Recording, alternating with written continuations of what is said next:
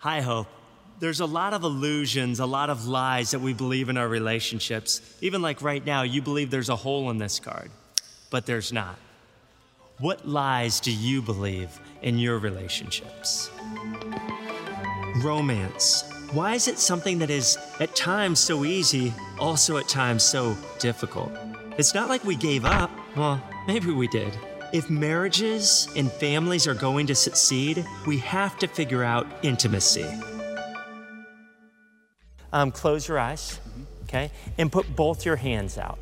Will you think of a card for me? You could think of any card. You have one?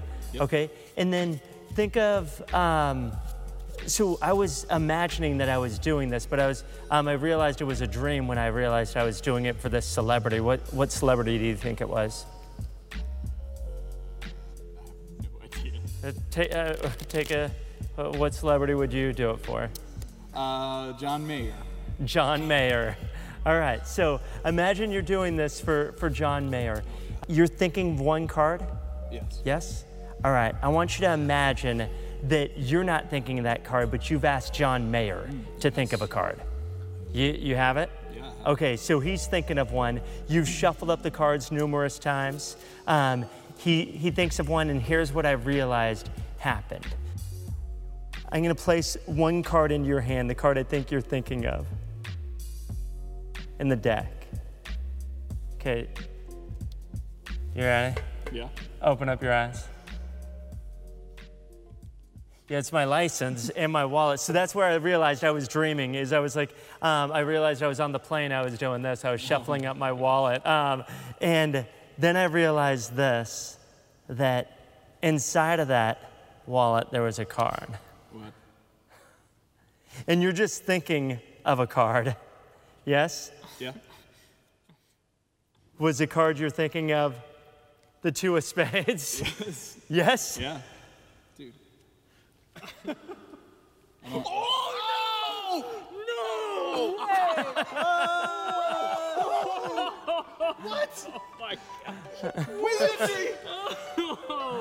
Oh. way, dude.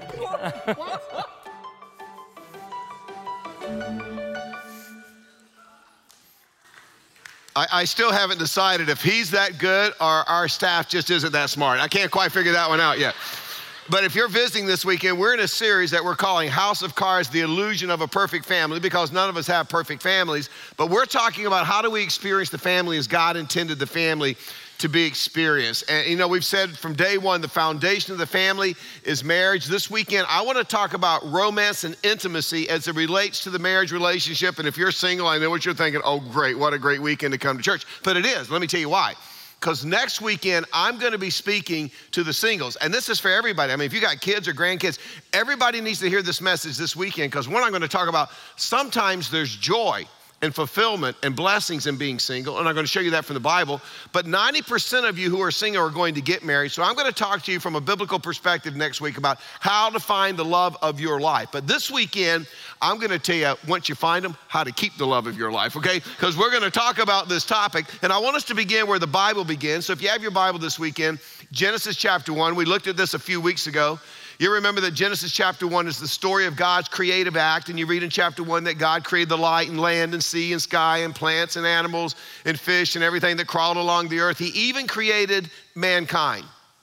And then, following God's marvelous act of creation, God steps back and he appraises his work. And this is what it says in Genesis chapter 1, verse 31. God saw all that he had made, and it was very good. But what's interesting is when you get to Genesis chapter 2, God zooms in and he begins to amplify the creation of mankind.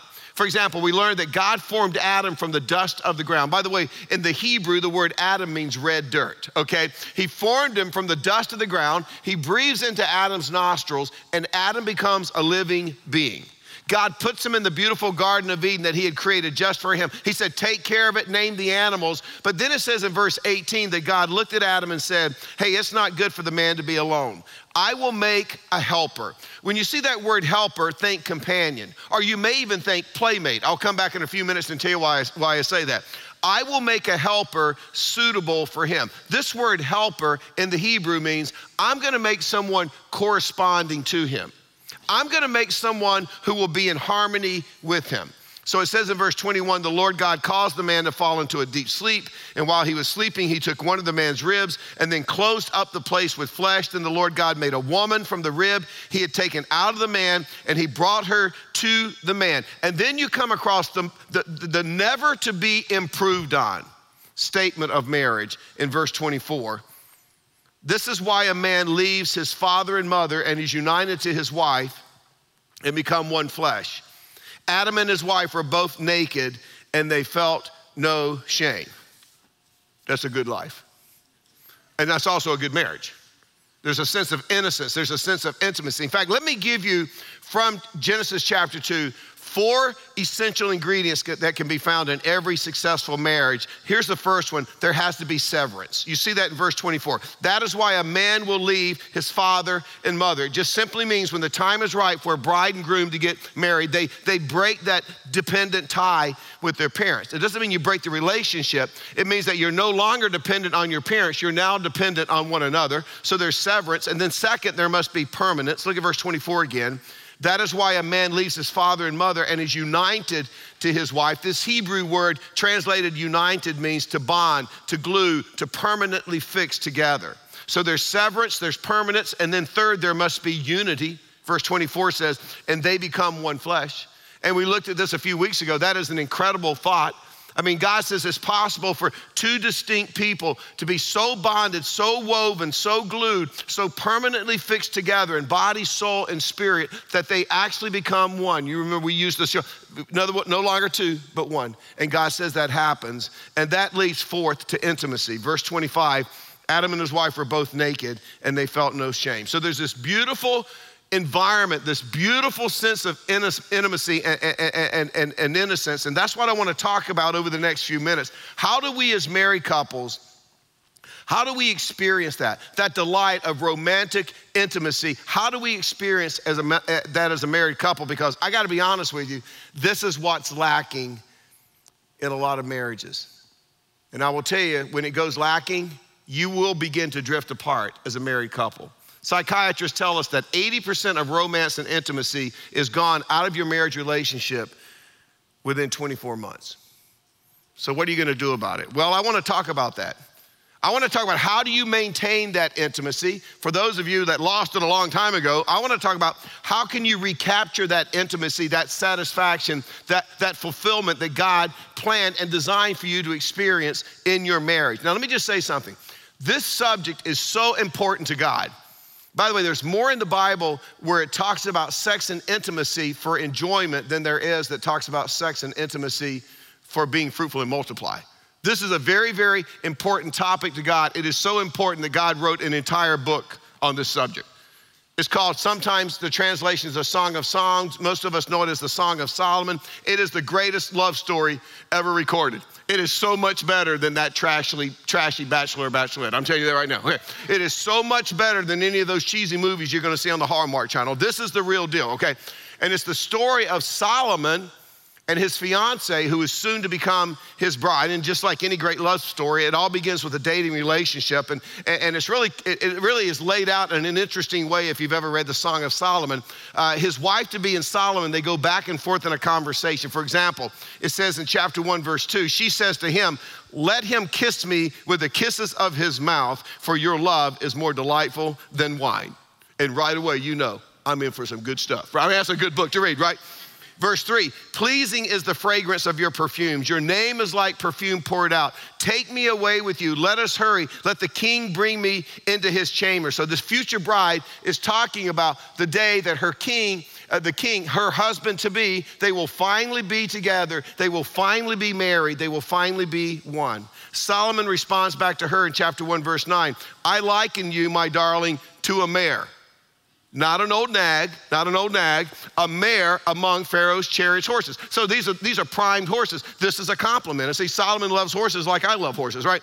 He says, Your cheeks are beautiful with earrings, your necks with strings of jewels. Chapter 1, verse 15. Your eyes, they're like doves. Chapter 2, verse 2. Like a lily among the thorns is my darling among the young women. She responds back to him in chapter 2, verse 3. Like an apple tree among the trees of the forest is my lover among the young men. My point is simply this this couple, they want each other. They desire each other. They can't wait. Nothing wrong with that. Laura and I got married when we were 22 and 19. I told you we saved both of us. We saved ourselves until we got married. I can remember praying, God, don't you dare let Jesus come back. Don't let him come back before December 23rd, 1978. He can come back on the 24th, but don't you dare. Don't make me wait all this time and then you just blow it, right? So, I, that, that's what's going on here. I probably should have shared that with you. But anyway, Solomon responds in chapter 4, verse 1 how beautiful you are, my darling. How beautiful. Your eyes behind your veil are doves. Your hair is like a flock of goats, right? That's awesome. Descending from the hills of Gilead. Look at this. Your teeth are like a flock of sheep just shorn, coming up from the washing. Each has a twin. Not one of them is alone. See, I live in Fuquay now. If you speak Fuquay, what that means is she got all her teeth, and he likes that. He likes that in a woman. That's what it's saying right there. Your lips are like scarlet ribbon. Your mouth is lovely. Your neck is like the Tower of David. She responds back to him in chapter 5, verse 10 My beloved is radiant and ruddy, outstanding among 10,000. Verse 11 His head is pure as gold. His hair is wavy and black as a raven. Verse 12 His eyes are like doves. Verse 14 His arms are rods of gold. His body is like polished ivory. For, heck, I'm, I would date him. You know what I'm saying? Verse 15 his legs are pillars of marble. Verse 16, his mouth is sweetness itself. He is altogether lovely, which is Hebrew. He got it all going on. I mean, this man's got it all going. Now, I read all of this just to point out the fact this probably doesn't sound like most of our marriage relationships. You know why? Because even as Christians, most of us are pretty lousy lovers. And because the pace, the priority of our lives is so messed up, so screwed up, we read something like this that's God's word, and we think that's so weird. In fact, right now, some of you are feeling a little bit uncomfortable, and you're thinking, why are we even talking about this in church? I'll tell you why. It's because this is what they're talking about where your kid goes to school. And this is what they're talking about on the college campuses. And this is what the media is trying to portray their version of what intimacy and romance is about all the time. But God created sex. How about that? You ever thought about that? God sitting in heaven one day and thought, hmm, I got the coolest idea. Right? This was God's idea. So if we're gonna talk about intimacy and romance anywhere, God created this for a man and a woman in a committed married relationship. If we're gonna talk about it anywhere, we should talk about it at church. And, and what we're reading here in the Song of Solomon is this, this is what our marriages should look like. But I guarantee you, that there's a lot of you listening at all of our campuses right now. You would do anything to have your spouse relate to you and communicate to you anywhere near the way that this spouse communicated with their spouse to be. But this is what I want you to understand. I want you to know that romance and intimacy, it is a gift from God and it cannot grow unless it is nourished. And if you just ignore it, and if you just leave it alone, I promise you this, it is going to decay. And if you let it go down that road long enough, it, it's going to die. And I don't care how spiritual you are, no amount of Bible study will replace what God created intimacy to do in your marriage. No amount of church attendance will take the place of the intimacy between you and your spouse. And this is what's interesting. You just mentioned the possibility of no, you know, intimacy around a newlywed. They, they, they're like, what are you talking about? They can't even imagine this. I'm telling you, if you're a newlywed, it'll happen. It'll happen unless you do something to prevent it from happening. So that's what we're going to talk about this weekend. Now, I understand, ladies, you don't want to hear a male perspective on intimacy and romance. So I have invited my beautiful wife to come out and join me. And from here on out, we're going to talk about this together. So, Laura, would you come on out? Would you guys give her a warm hope welcome? This is the woman that has put up with me for 41 years. Hey, baby. Hey. Now, listen, we're going to be talking about the barriers to, to intimacy. But before we do that, uh, many of you know Joe Bosco. If you don't know Joe Bosco, you know him as, as Dinkle, as one of our elves around here every year at Christmas time. And about nine weeks ago this weekend, he went into the hospital with symptoms of pneumonia, was immediately put into ICU. By Monday, was in a medically induced coma. His lungs had collapsed. He actually coded for five minutes. He was in a coma for six weeks. He's finally out. He's in a rehab hospital, and it's going to be months recovery. And so Laura and I decided, along with a couple of other friends here at Hope, that we were going to do a fundraiser for Joe because he means so much to us. There are some people who are given positions of influence, and then there are some people who just have influence because of who they are and how they treat people. And Joe's one of those individuals. And many of you have asked, how can we get involved? So October the 13th, we're going to be throwing a fundraiser, and every pro, every penny that comes in will be for Joe Bosco. It's going to be at Waverly Place. Uh, there's going to be, we're going to be on the lawn there. We're going to have bands performing. Our own Aaron Pelsu is going to be performing there. I know you don't want to miss that. It's just going to be a fun night from five o'clock to eight o'clock. Now we need you to go online and buy tickets. It's, I'm just telling you, it's $100 a ticket, but we're raising money. All the food is donated. It's going to be a buffet set up at, at, at, at Enrico's Italia Bistro. All the sodas, all the drink, all the beer, all the everything's included in it for $100. Every penny of it's going to go toward the Bosco family. For those of you who can't afford that, we still want you to come. We're going to be, they're going to be giving out, selling pizza by the slice, but we're just going to have a great time. So go to the website, joebosco.me, get your tickets, plan on being there. We'll be there. We're going to hang out, just have a good time together. Bring your folding chairs so you can sit out in the lawn there yeah. and listen to the bands perform, and we'll see you next week. So Laura and I, we're going to talk about what are three significant barriers to intimacy and romance in our, and I'm just going to tell you, we're going to keep it practical. In fact, this is how practical it's going to be. Here's the first barrier to physical intimacy once you've been married, especially if you've been married for a while. Are you ready for this? Personal maintenance. Personal maintenance. I mean, we just read these verses. It shows how uh, Solomon absolutely adored his bride. She absolutely adores him. He compliments her on her mouth, her cheeks, the fact she's got all her teeth. She comes back and she says, You are so dazzling. You are so handsome. You're such a hunk. But these, these, these, these two are seriously hot for each other. Now, I point this out because let's be honest, sometimes once we secure our spouse, once we finally say, I do, once we're finally married, we have a tendency to let ourselves go. And if you don't believe that, listen to these statistics. Did you know within the first five years of marriage, the average woman in America puts on 24 pounds? The average husband in America puts on 30 pounds. Did you know in America, as a married couple, you're three times more likely to be obese than a single person? By the way, right there, there's a benefit of being single right there. But anyway, anyway.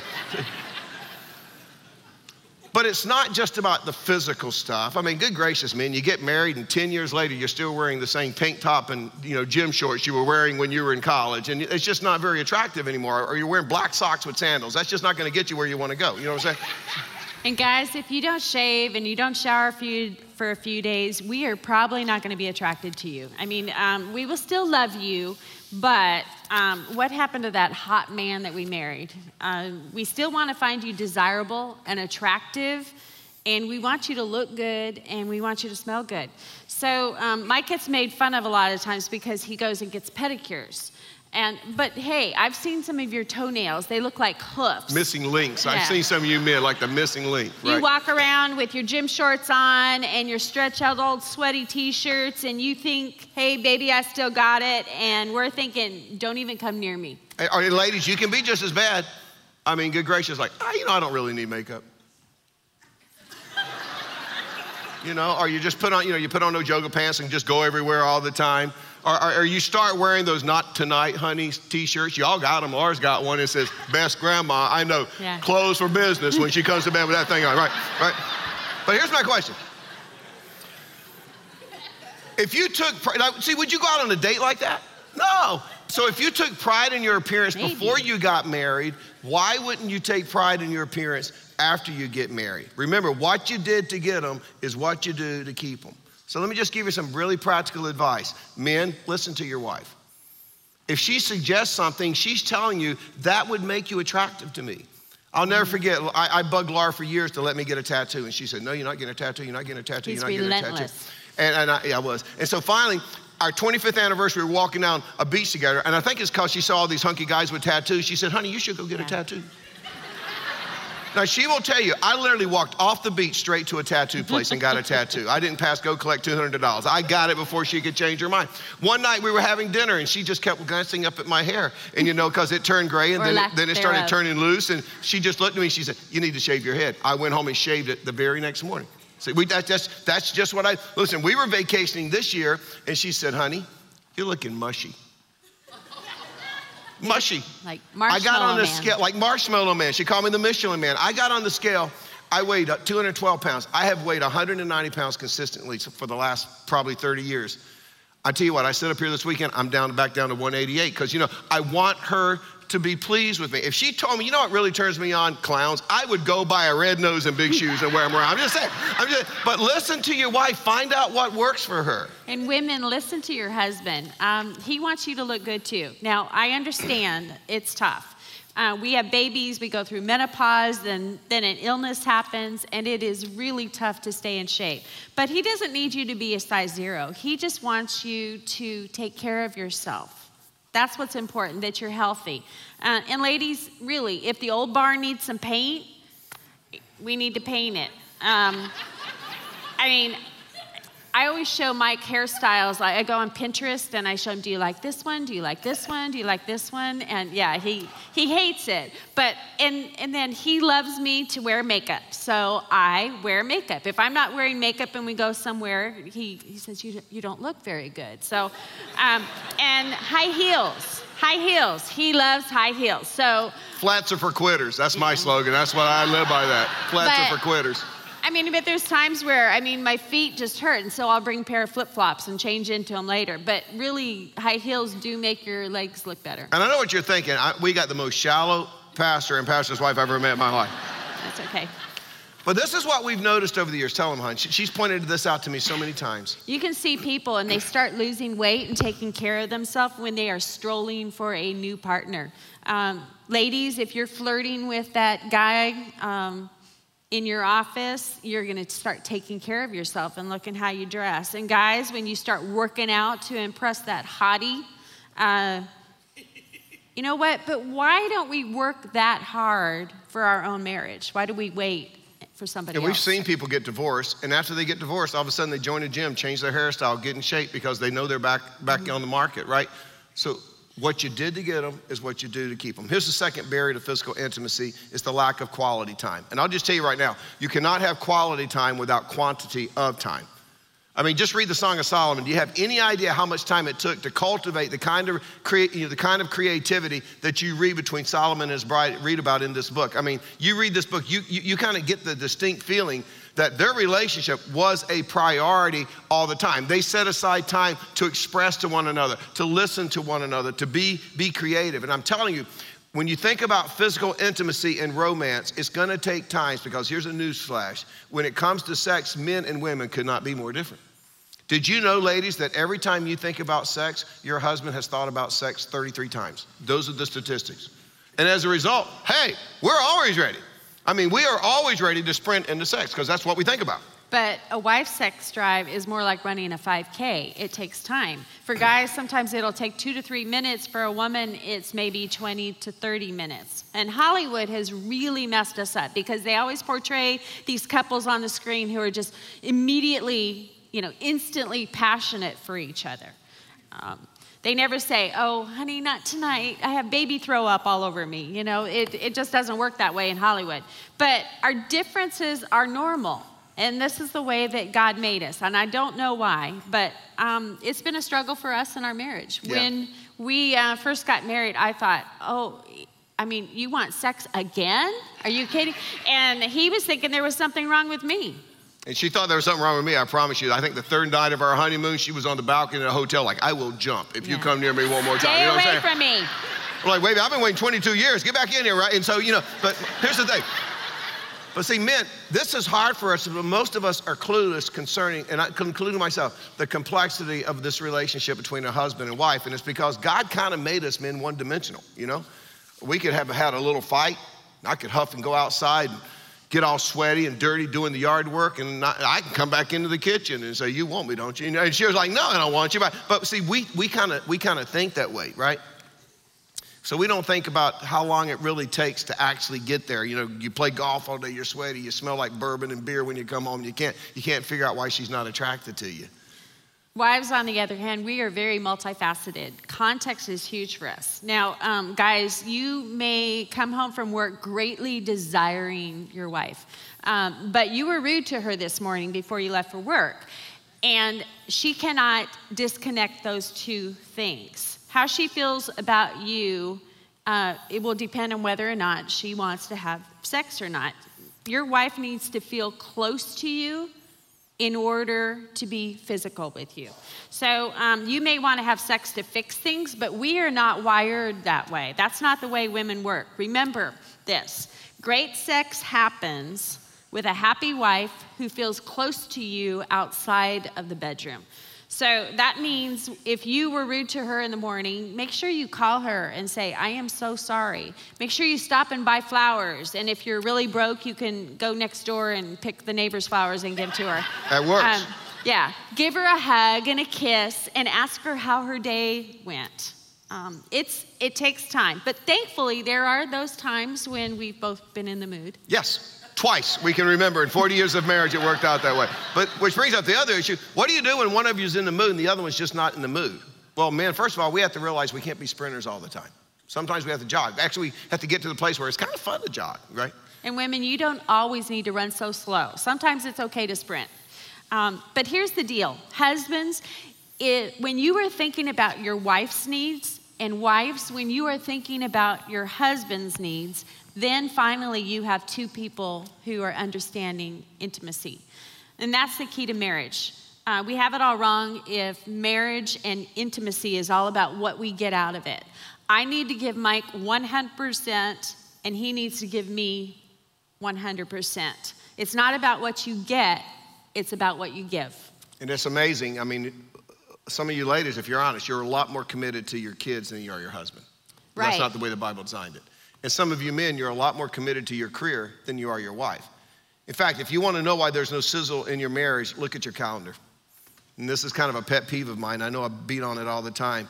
But we have time for work when duty calls. We have time for overtime. If we have money, we have time to shop for a car, get a house. We have time to play golf. We have time to sit there and look at our phone all day on social media, right? Children, I don't even want you think about children. Well, kids are a gift from God, but they can play havoc on your marriage. It takes time and energy. You're running them all around trying to pick them up and take them to the next practice and all of this stuff. You finally, the kids get in bed and you are spent. You have no energy left. Um, but moms, some of you have a problem with the priority. Your, your priority are your kids instead of your husband. And your husband should be number one in your life. This will greatly benefit your kids. Mm-hmm. Keeping your marriage fresh and healthy, it will benefit your kids. So, what kind of priority have you put on your relationship with your spouse? And if you think about it, in the days of Moses, they had it down. This is what it says in Deuteronomy chapter 24, verse 5. If a man has recently married, he must not be sent to war or have any other duty laid on him for one year. For one year, he is free to stay at home and bring happiness to his wife he has married. So, how about planning even one date night a month or even a lunch date when the kids are in school? Because you've got to start somewhere because dating brings benefits. One, it opens up communication. Um, two, it keeps things fresh. Three, it helps you rediscover why you fell in love. You get to re engage with somebody. Uh, when we spend time together, I realize I love his sense of humor and I love the way that he treats or service people. He's generous and he's kind. Um, fourth, it keeps you committed. If you're planning these dates and you're putting this time and effort, you are working on your marriage. And last, it relieves stress. There was a study that was done in 2017 where they found out that married couples have less stress because of the security in marriage. And also, it's great health benefit to have sex because it lowers your blood pressure and it keeps you from having heart attacks. Yeah, it's the only thing keeping me alive right now. But here's a third barrier, the physical enemy. You people about to kill me. Here's the third one monotony. Just monotony, same old rut, same old wardrobe, same old place. You know, you do the same old thing, but you expect some kind of unique results. But you got to change things up. And uh, men, especially for us, we got to work at being creative. In fact, if you read the Song of Solomon, you'll discover I don't think this couple could even spell monotony. I mean, one minute Solomon's making her earrings, another minute he's writing her poetry, another minute he's taking her on a long walk through the forest. Heck, the guy even took the initiative to panel the master bedroom with cedar that he cut down from Lebanon. I mean, that, that's a good guy. I've made Mike watch enough HGTV where he knows that's really hard. Yeah, so. I can. But um, how did the wife respond? Was she monotonous? Song of Songs 711 says, Come to me, my beloved. Let us go to the countryside. Let us spend the night in the villages. She planned these getaways. She's thinking ahead. She's taking the initiative. Now, let me tell you why this is so important. I, I said earlier that one of the top three needs of a man in a wife is to be a companion. Genesis chapter 2, verse 18, remember what I said? It's not good for the man to be alone. I will make a helper. The word means companion, suitable for him. I said it could also mean playmate. By the way, that got some of the men's attention, right? But he just, he wants somebody that he can have fun with.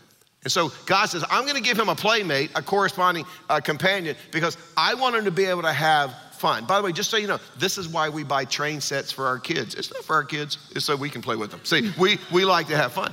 And if you don't believe that, ladies, when you get out of church and go home, just say, honey, you want to do something fun? They go, yeah, yeah, yeah, yeah. I mean, I'll tell you that they will want to do something fun. But I mean, this is just common sense. Why do we fall in love? We have fun with each other. We fall in love because we enjoy each other. We can't wait to see each other. Why do we fall out of love? We stop enjoying each other. We stop having fun with each other. And before you know it, what are we doing? We're going on the guy's golf trip.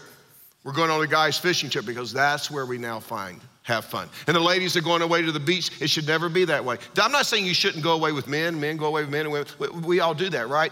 But I'm saying this the guys that will tell you that travel with me, I go away, go fishing, or go to a game with, they will tell you, hands down, I would always rather be with this person than I would. I enjoy them, but I'd much rather be with her. In fact, the big joke with us is I call home probably 10, 12, 15 times a day. Hey, what are you doing? What are you doing? What are you doing? What are you? She's like, don't you have something to do? Why do you keep calling me? But, but you, your spouse should be the person that you find the most enjoyment with. And, and you, but it takes creativity. And Laura, she's phenomenal. She's just one of those people that understands she'll put my desires of, ahead of her desires. For example, I turned 63 in July, and she said, What do you want to do? I said, I want to go horseback riding. And so we were on vacation, and sure enough, she, she booked a horseback riding trip. And it wasn't just a one hour, it was three hours. But here's the cool thing Laura hates horses. She's scared to oh, death of yeah, horses. I'm afraid of horses. In fact, we went ho- horseback riding one time in California, and I was riding in front of her, and she said, What's this horse doing? And I turned around, and the horse was going down. It was laying down. I said, Honey, that thing's gonna roll you. Get off the horse. So she got off the horse. I jumped off my horse. By the time my feet hit the ground, that horse was chasing her, trying to bite her. It's one of the, it's one of the funniest things I've ever seen in my life, to be quite true. honest with you.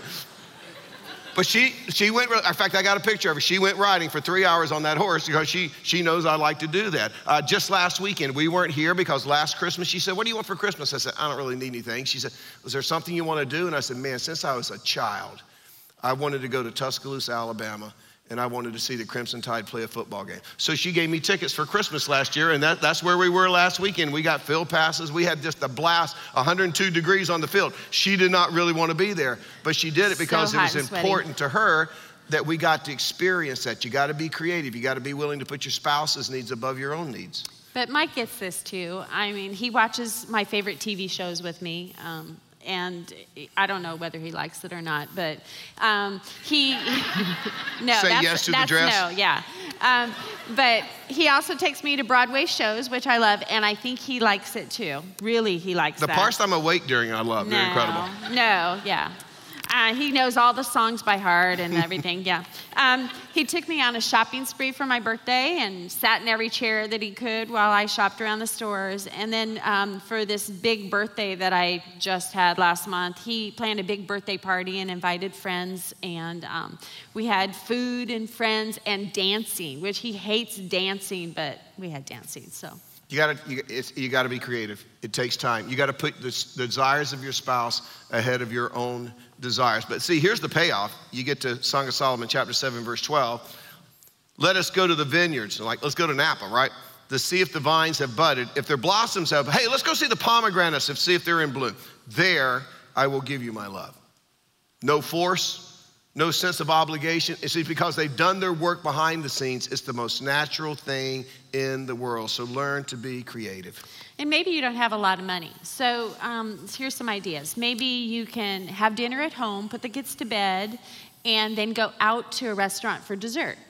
Or maybe you can share babysitting with your friends or plan at home dates. Um, put the kids to bed. And by the way, let me just say here that some of you let your kids stay up way too late. Put them to bed and have your alone time. 4:30. Yeah. as soon as they get home from school, put them to bed. Get No. good shades. No. Um, And maybe you could do dessert by candlelight. Remember, candlelight makes us all look better. We look younger. Um, share a bottle of wine, watch a movie together, or play a romantic game with each other in the bedroom. Mm-hmm. Yeah. Difference So- between a dog and a fox. Three beers.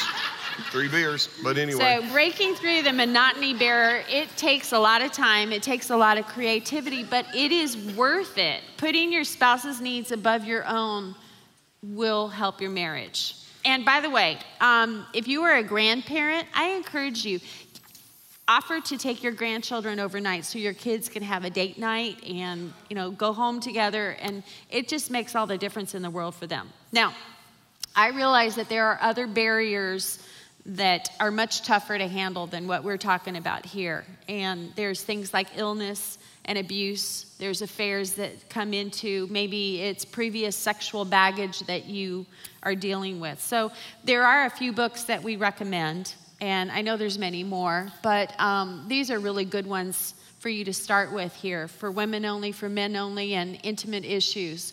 Um, great authors that are really have a great amount of insight to help us. And if there's a barrier you still can't break through, hey, as a church, we're here to help you. We can offer counseling. We can get you into good biblical marriage counseling. Maybe you need to help by getting a mentor, an older couple that could mentor you and help you work through it. Or maybe a, a ministry like Reengage that can help you re-engage in this aspect of your of your marriage again. But let's just leave you with three things to remember. I call these these the ABCs of love. Here's the first thing. It begins with A. Attaining intimacy in your marriage takes commitment. I can promise you this, it's not going to be automatic. It's going to take time, it's going to take effort. Uh, for some of you, where it's just kind of gone, gone dormant, you're going to have to be very, very intentional about it. One of the things we've done at Hope, if you're new to Hope, every once in a while I challenge the 21 day sex challenge. And I, I, I challenge every married couple in the church to have sex every day for 21 days. Why? Because they tell us all the time that it takes some, doing something every day for 21 days for it to become a habit. And some of you need to get this habit back into your marriage relationship so you don't continue to drift apart. We had a lot of babies born after A that. lot of babies have been born. We've had some of our It's greatest church growth during that time. But here's, here's the thing. For us, one of our greatest frustrations is just not spending enough time together. When we started the church, particularly, it was all in all the time. I spoke 52 weekends a year, probably for the first four years of the church, so we didn't get to go away or do anything. But over time, we, we learned it had to be a priority. I learned that you'll be here when I get back, at least most of you. But it's important because, see, if our marriage collapses, if our marriage fails, it's going to impact a lot of people.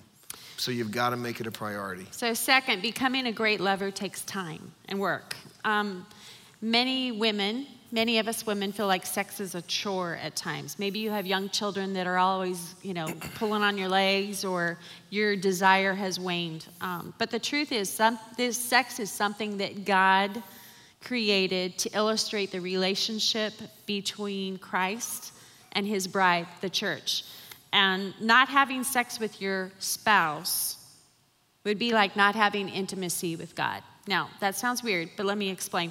Um, a few days without your quiet time, let's say you go a few days without praying or reading the Bible. Well, you'll make it. But if you go for a really extended of, period of time, sin's going to creep in to that relationship between you and God. And it's the same way you go too many days without sexual intimacy with your spouse, and sin's going to start creeping in. I mean, that's when you get those wandering eyes, there's love loss. Um, it just makes it easier to kind of walk away from a marriage.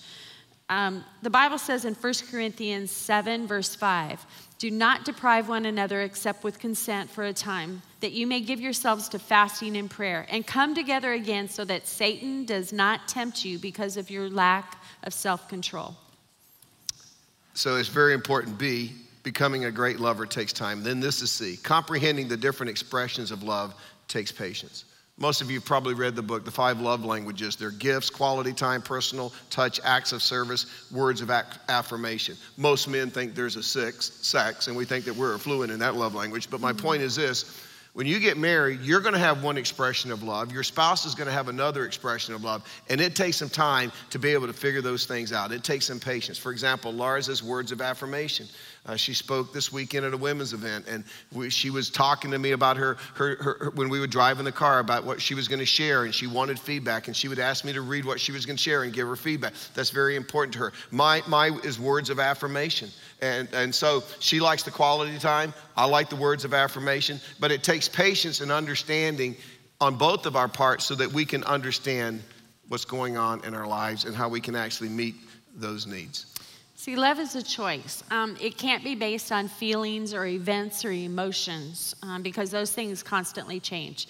Um, we might have a crummy day, your spouse um, treats you negatively another day, or they put on a few extra pounds and get all mushy. Um, but you don't stop loving them. Um, you can't base your love on circumstances. Love is a decision. And intimacy is like a seed you can leave it alone and it can sit there dormant and do nothing, or you can plant it, you can water it, you can nurture it, you can prune it, and it will grow and flourish. Intimacy is a huge part of marriage, and it takes a lot of attention and work to keep it healthy. And I hope you'll take this in the spirit that it's intended. Trust us, we don't have it all figured out. No. We, we, we, we love each other, but there are days we don't like each other. We've gone through periods of time where we've had stress in our relationship and we've had to work through those barriers also. So, I'm, and you know what we're learning after 41 years? You still get up every day and work and work to have the marriage that God designed for you to have. But I will say this if you want to be proud of something as a Christian, uh, be proud of your love life. Because if you have it, I promise you this, you're unique. You're unique. Now, singles, next week I'm going to talk to you. And if you have kids and grandkids, I'm going to be talking to them. So you need to be getting this advice. What, what are the benefits of being single? But since 90% of you are going to get married, how do you find the love of your life? This weekend we talked about how to keep them. Next weekend I'm going to talk to you about how you actually find them. And it's a little bit more complicated than just falling in love if you really want it to be the love of your life. So we'll look forward to that next weekend. Babe, would you close this in prayer? Sure. Will you pray with me? Father God, I thank you so much that you loved us and gave us a great example of what true love looks like. And Father, you desire that we have an intimate relationship with you. And again, you gave us that example through, through Jesus and how he, he showed his love for us, the church. Lord, it's not easy to be married, and um, there's lots of tough times and there's things that come up, but it does take work. And you are right here with us, ready to help us to, um, to strengthen our marriages, to bring back intimacy, whatever it might take. And so we just ask for your Holy Spirit to just work in our lives, work in the marriages in this church, put them back together, uh, renew them, refresh them.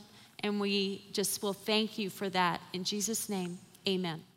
Thank you so much for joining us for this week's message. We are so excited to be a small part of all the great things that God is doing in and through your life. If you would like to take the next step in your spiritual journey, download the Hope app to find out ways to connect, opportunities to serve, and other resources. And if you'd like to contribute financially to our vision of reaching the triangle and changing the world, visit us at gethope.net/giving.